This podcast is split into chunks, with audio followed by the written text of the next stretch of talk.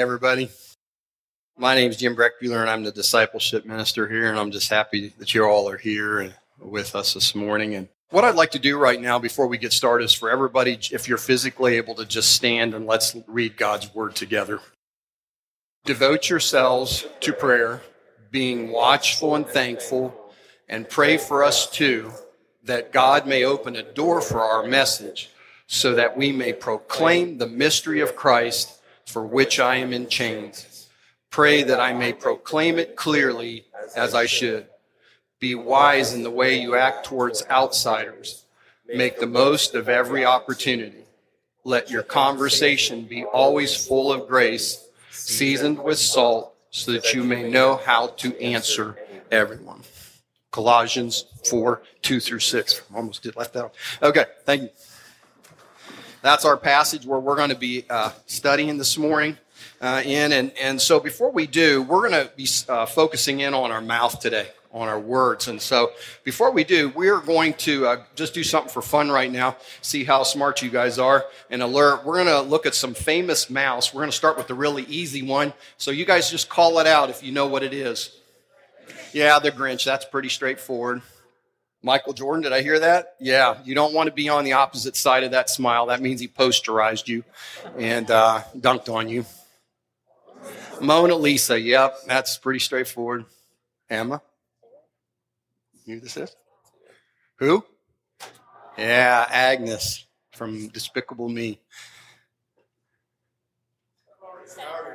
Steph Curry, yeah, he plays with his mouthpiece out more than he does in, doesn't he?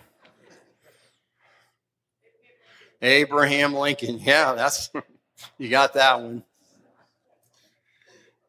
A leading man. A leading man. America's most one of his their most loved leading men. Who? Jimmy Stewart. Jimmy Stewart. Yep. Now, before we go to the next slide, I wanted to, to mention this. When you look at women's actress pictures, they're kind of known for their voluptuousness or whatever you want to call it. And so I don't want our guys going off on a different path this morning. I want you to stay with me. And then I thought that's not fair. So I'm just going to go straight at a blonde actress and you'll have to deal with it. So let's put the next one up. Miss Piggy, there you go. and then the last one. Snoopy, yep when everything else fails, you don't know what words, you can always smile, right? So, some famous mouths. All right. So, we're going to be going through this today, talking about our, our mouths, the wise use of our mouths. And it includes not just our verbal words, but our digital mouths. In other words, these attached to our mouth. And then our silent words that we, or when we're alone, we may not even be moving our lips, but we're talking to the Lord. And last week, Steve talked about some really tough stuff. And today's sermon looks pretty straightforward. But the problem is, we talk about 16,000 words a day. And guys, before you jump to that thing, women talk 20,000 and men talk seven. That's a myth. And Arizona State or Arizona University, one of the two, they did some research and it shows that women talk just slightly more than men at 16,000 words a day. And so if we're awake for 16 hours a day, that means we talk a thousand uh, words an hour. So we have a thousand times in an hour to mess up. All right. Uh, with that, I want you to know as we go through this, some of this may hit you kind of hard. Uh, I want you to know I've been standing in front of the mirror all week and offending myself. So I'm more than happy to let you guys go ahead of me now. And I was thinking at my age, I don't go places I shouldn't go anymore. I don't, you know, drive down the road and make gestures at people I shouldn't make and those type of things. And if the Lord just showed my mouth shut, I would be really a holy guy. You know, he could feed me through my ear and we'd be good. So I'm walking with you on this. All right. Let's take verse, verse two here. Devote yourselves to prayer, being watchful and thankful.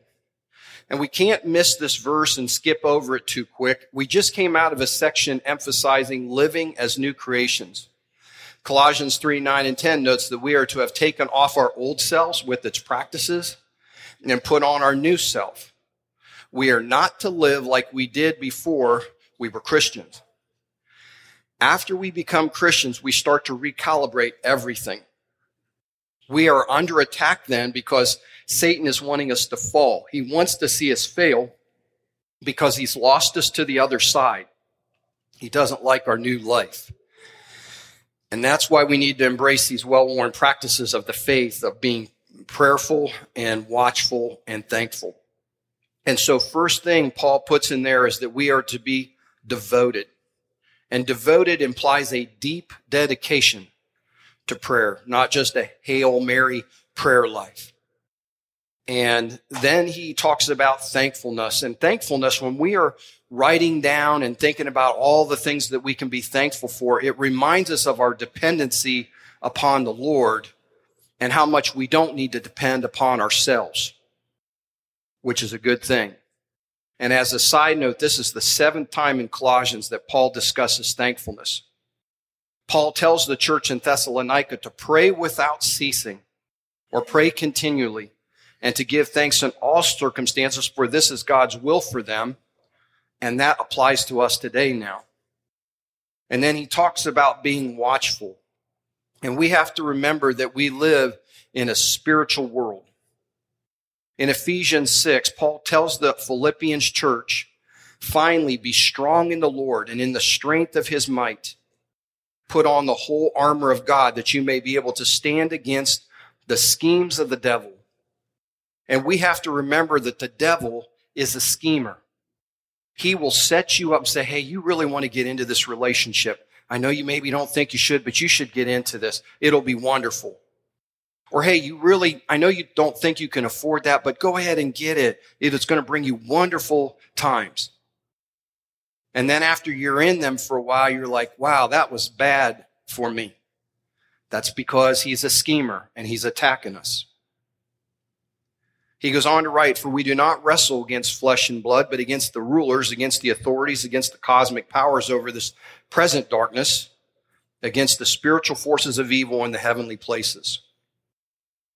We are, have to remember that we are in a spiritual battle with Satan throughout the week, and we have to be alert. But because we are Christians, we can win the battle. That's the good news. Now, what's it look like in family situations? If you have two Christian spouses and they're battling over something, remember your marriage is under attack. Satan hates to keep your marriage together. And instead of thinking that you're married to Satan, realize that he is actually attacking your marriage and pray about your problems. And you list the things that you can be thankful for regarding your spouse. He's going to attack any Christian parent who's trying to parent their child to follow Jesus. And we need to be on top of it and be alert to the arrows that he's shooting at our kids, at our parenting. If you're in a work situation, you guessed it, he's going to be attacking you there. He may be going, hey, this relationship over here that's starting to develop is much better than what you got at home. Or this stressful situation that you have at work, go ahead and lash out and he's attacking you at work and we have to be alert and go, nope, I'm backing off. I'm going to do things Jesus' way. Maybe you're in a time of spiritual dryness right now. Just some things to think about when you look at this verse. Are you doubling down on your prayer time or has your prayer time diminished? Are you being watchful because he is attacking you during a period of spiritual dryness? And at the same time, are you being thankful or are you wallowing in your negatives? And one of the best things you can do is just start listing all the things you can be thankful for. And it's amazing how big a list that can become, even in the worst of times. So we go to verses three and four and pray for us too, that God may open a door for our message so that we may proclaim the mystery of Christ for which I am in chains. Pray that I may proclaim it clearly as I should. So now we see Paul starting to shift prayers to himself. But note, he's not asking for prayers necessarily for himself, but for his work. He could have been clearly asking the Colossians at this point to pray for his release from prison, for a good outcome to his upcoming trial, for rest and peace. But instead, he is asking them to pray for open doors so that he can proclaim with clarity the mystery of Christ which has already got him thrown in prison in the first place. He's like, I can only get prison thrown in prison once, but maybe I can get thrown in prison again for the same thing. And you can only think that he's just talking to all the people that are all around him keep and watch over him while he's in prison. And I just want to make a, a quick note about what he means by the mystery of Christ. It is not that we can't understand Christ. In this particular situation, this is what it means. Going all the way back to Abraham, God promises that all the world will be saved through one of Abraham's offspring, also known as Jesus. And as the centuries rolled on, more and more prophecies were put in place about Jesus. And the message of the coming Savior was information that was pretty much held within the nation of Israel. God would use Israel to bring Jesus to the world. That was Israel's role. Until Jesus came to earth and then had his ministry, died, was resurrected, and ascended, much about him was a mystery.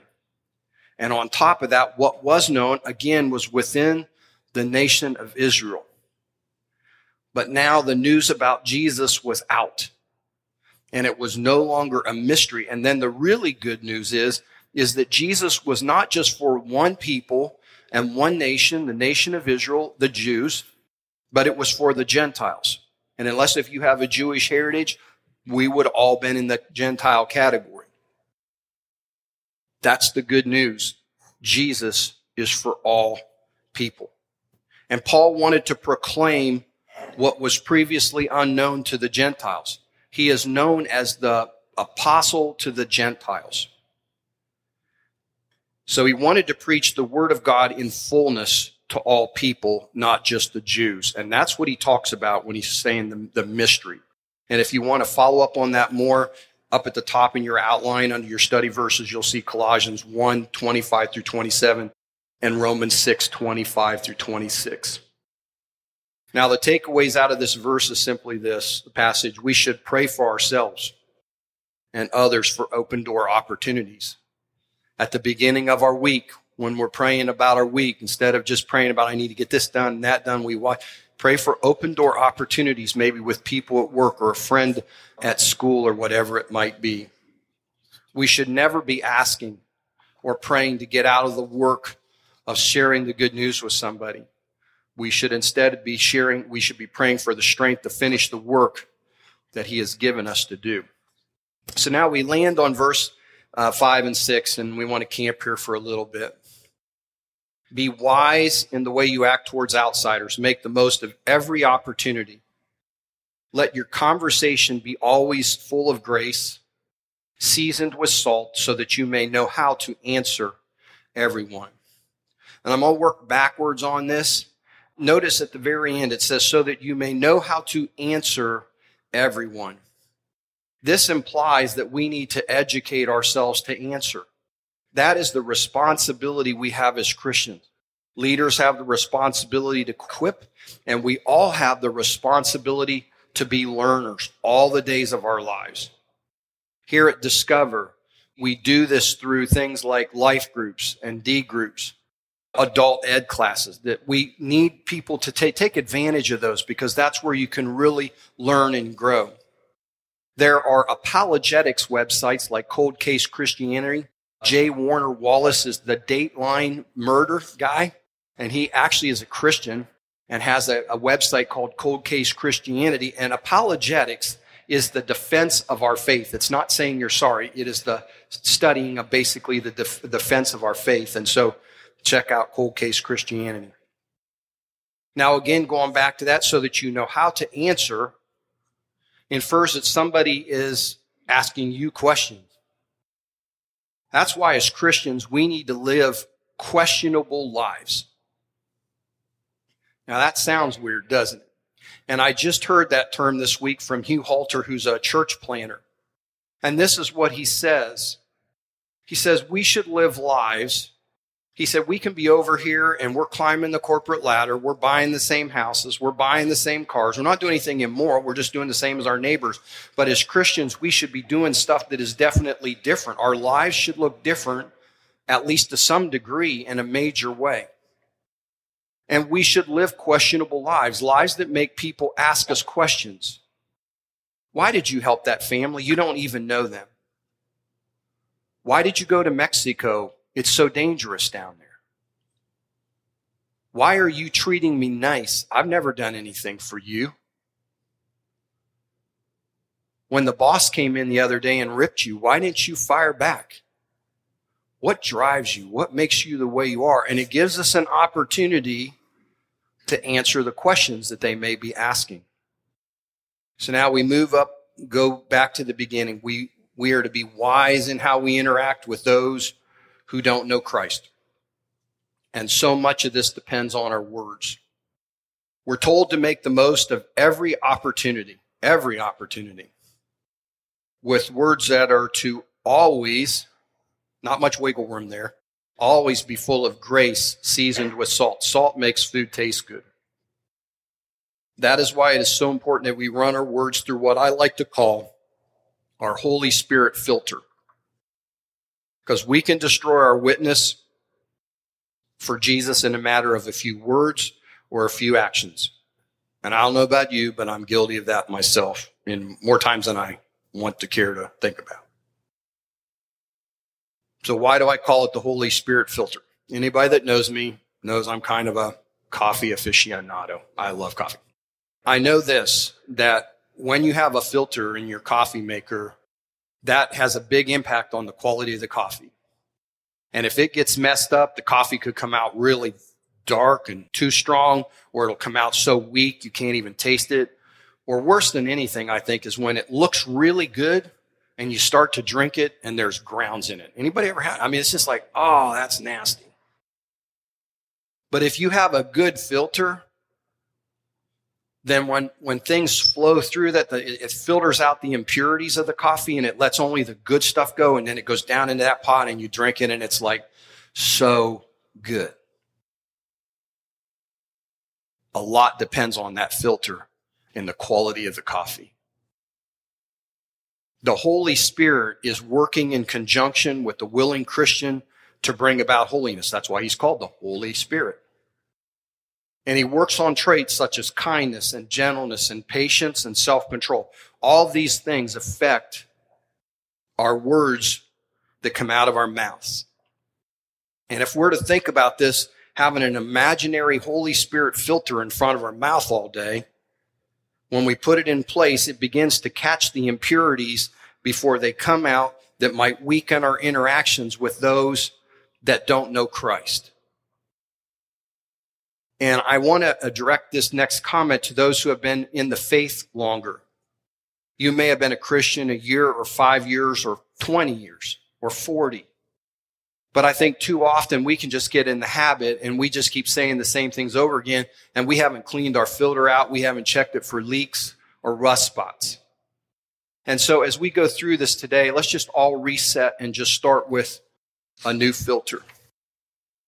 So what's this look like here are some impurities we need to filter out.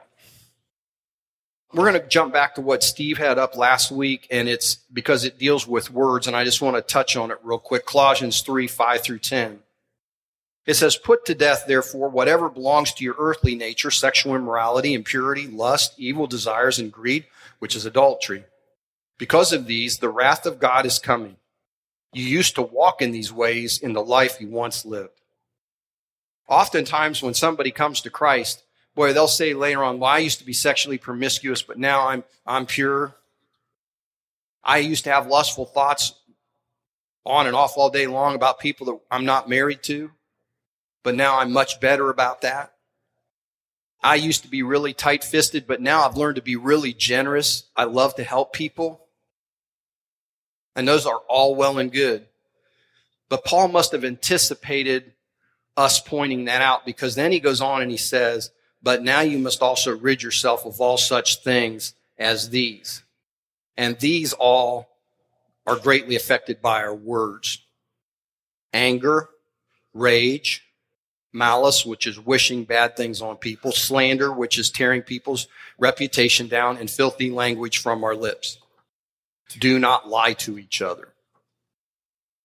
So we need to run those type of things through our filter.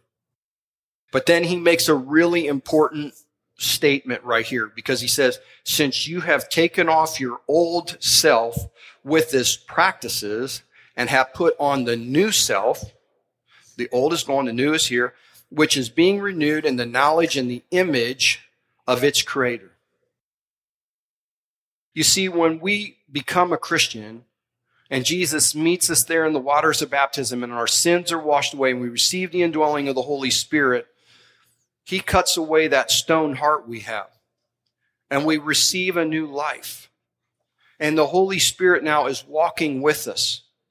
And we have to remember we are created to look like Jesus.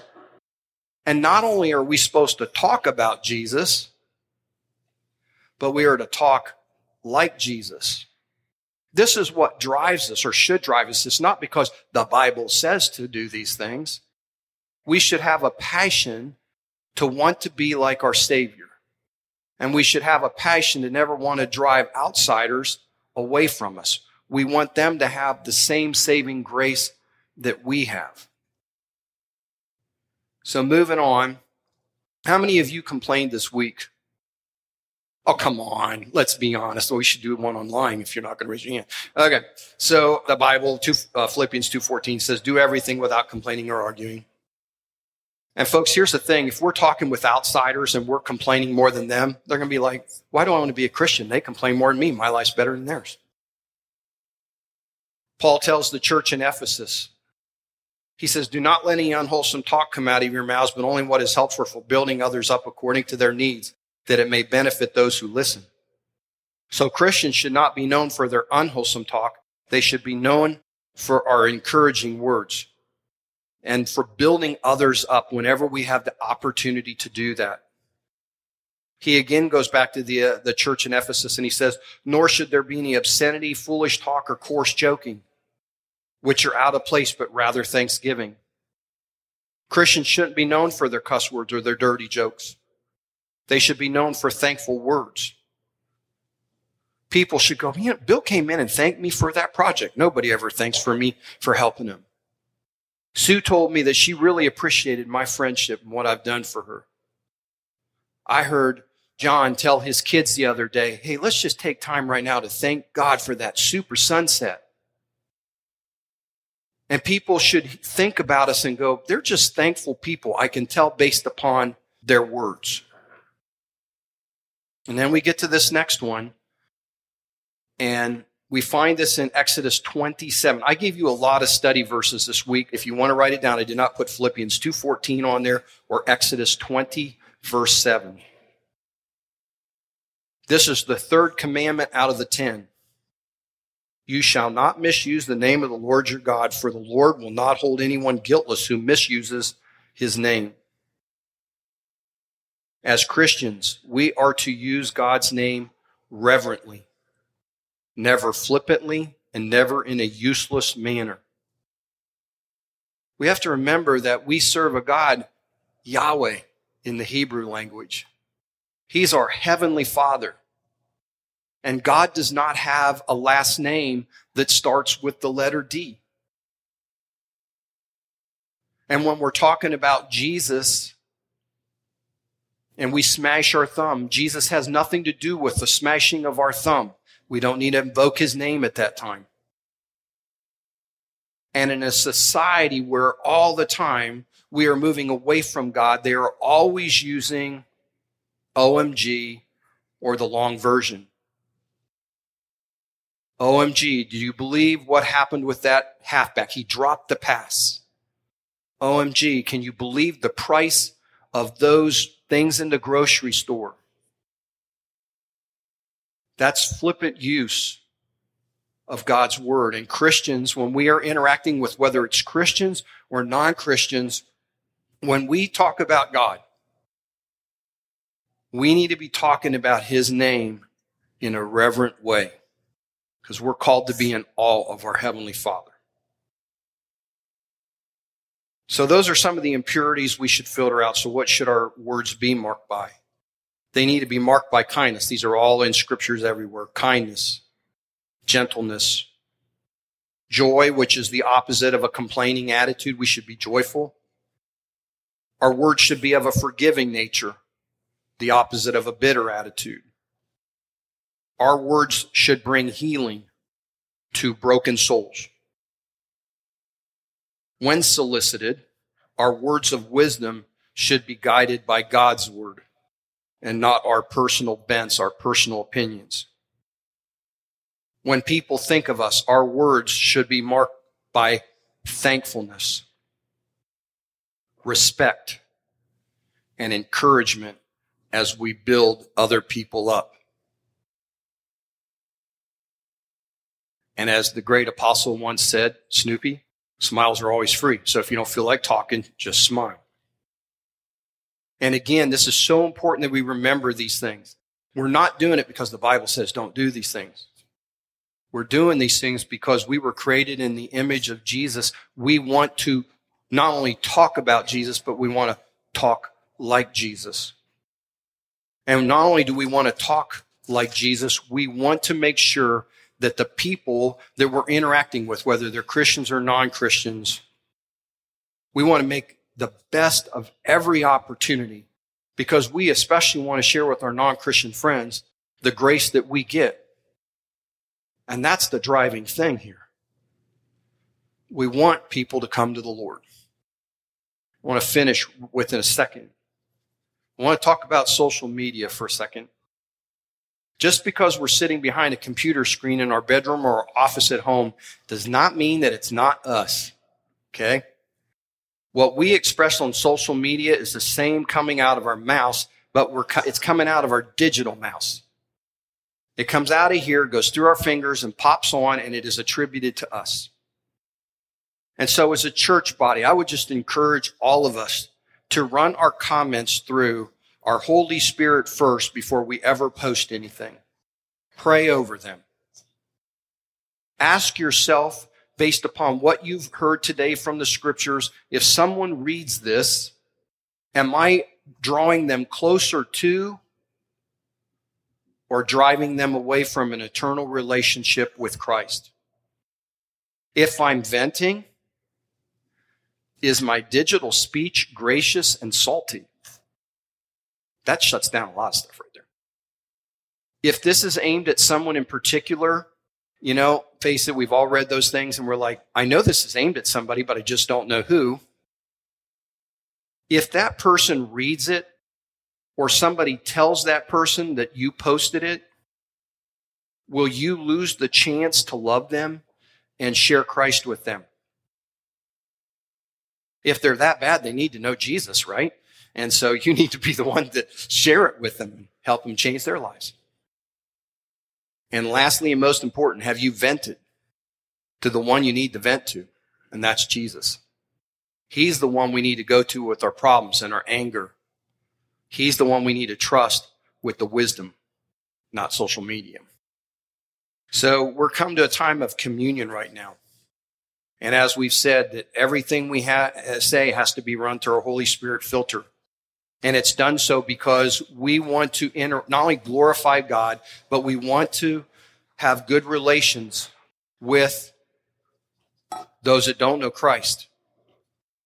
There's only one filter. There's only one holy filter, a Holy Spirit filter. We don't have a business filter and a school filter and a church filter. It's the same one 24 7, 365. But as we have gone through this this morning, maybe as we've studied the scripture, there's been something that God has laid on your heart that you feel convicted of. Maybe you've heard like, man, I, I need, I need to start cleaning up my language. Man, I tear people down all the time. I need to start building people up. Maybe it's not that I tear people down. I don't even encourage people, Lord. I, I want to be an encourager. Whatever it might be. But what has God laid on your heart this morning that you need to repent of?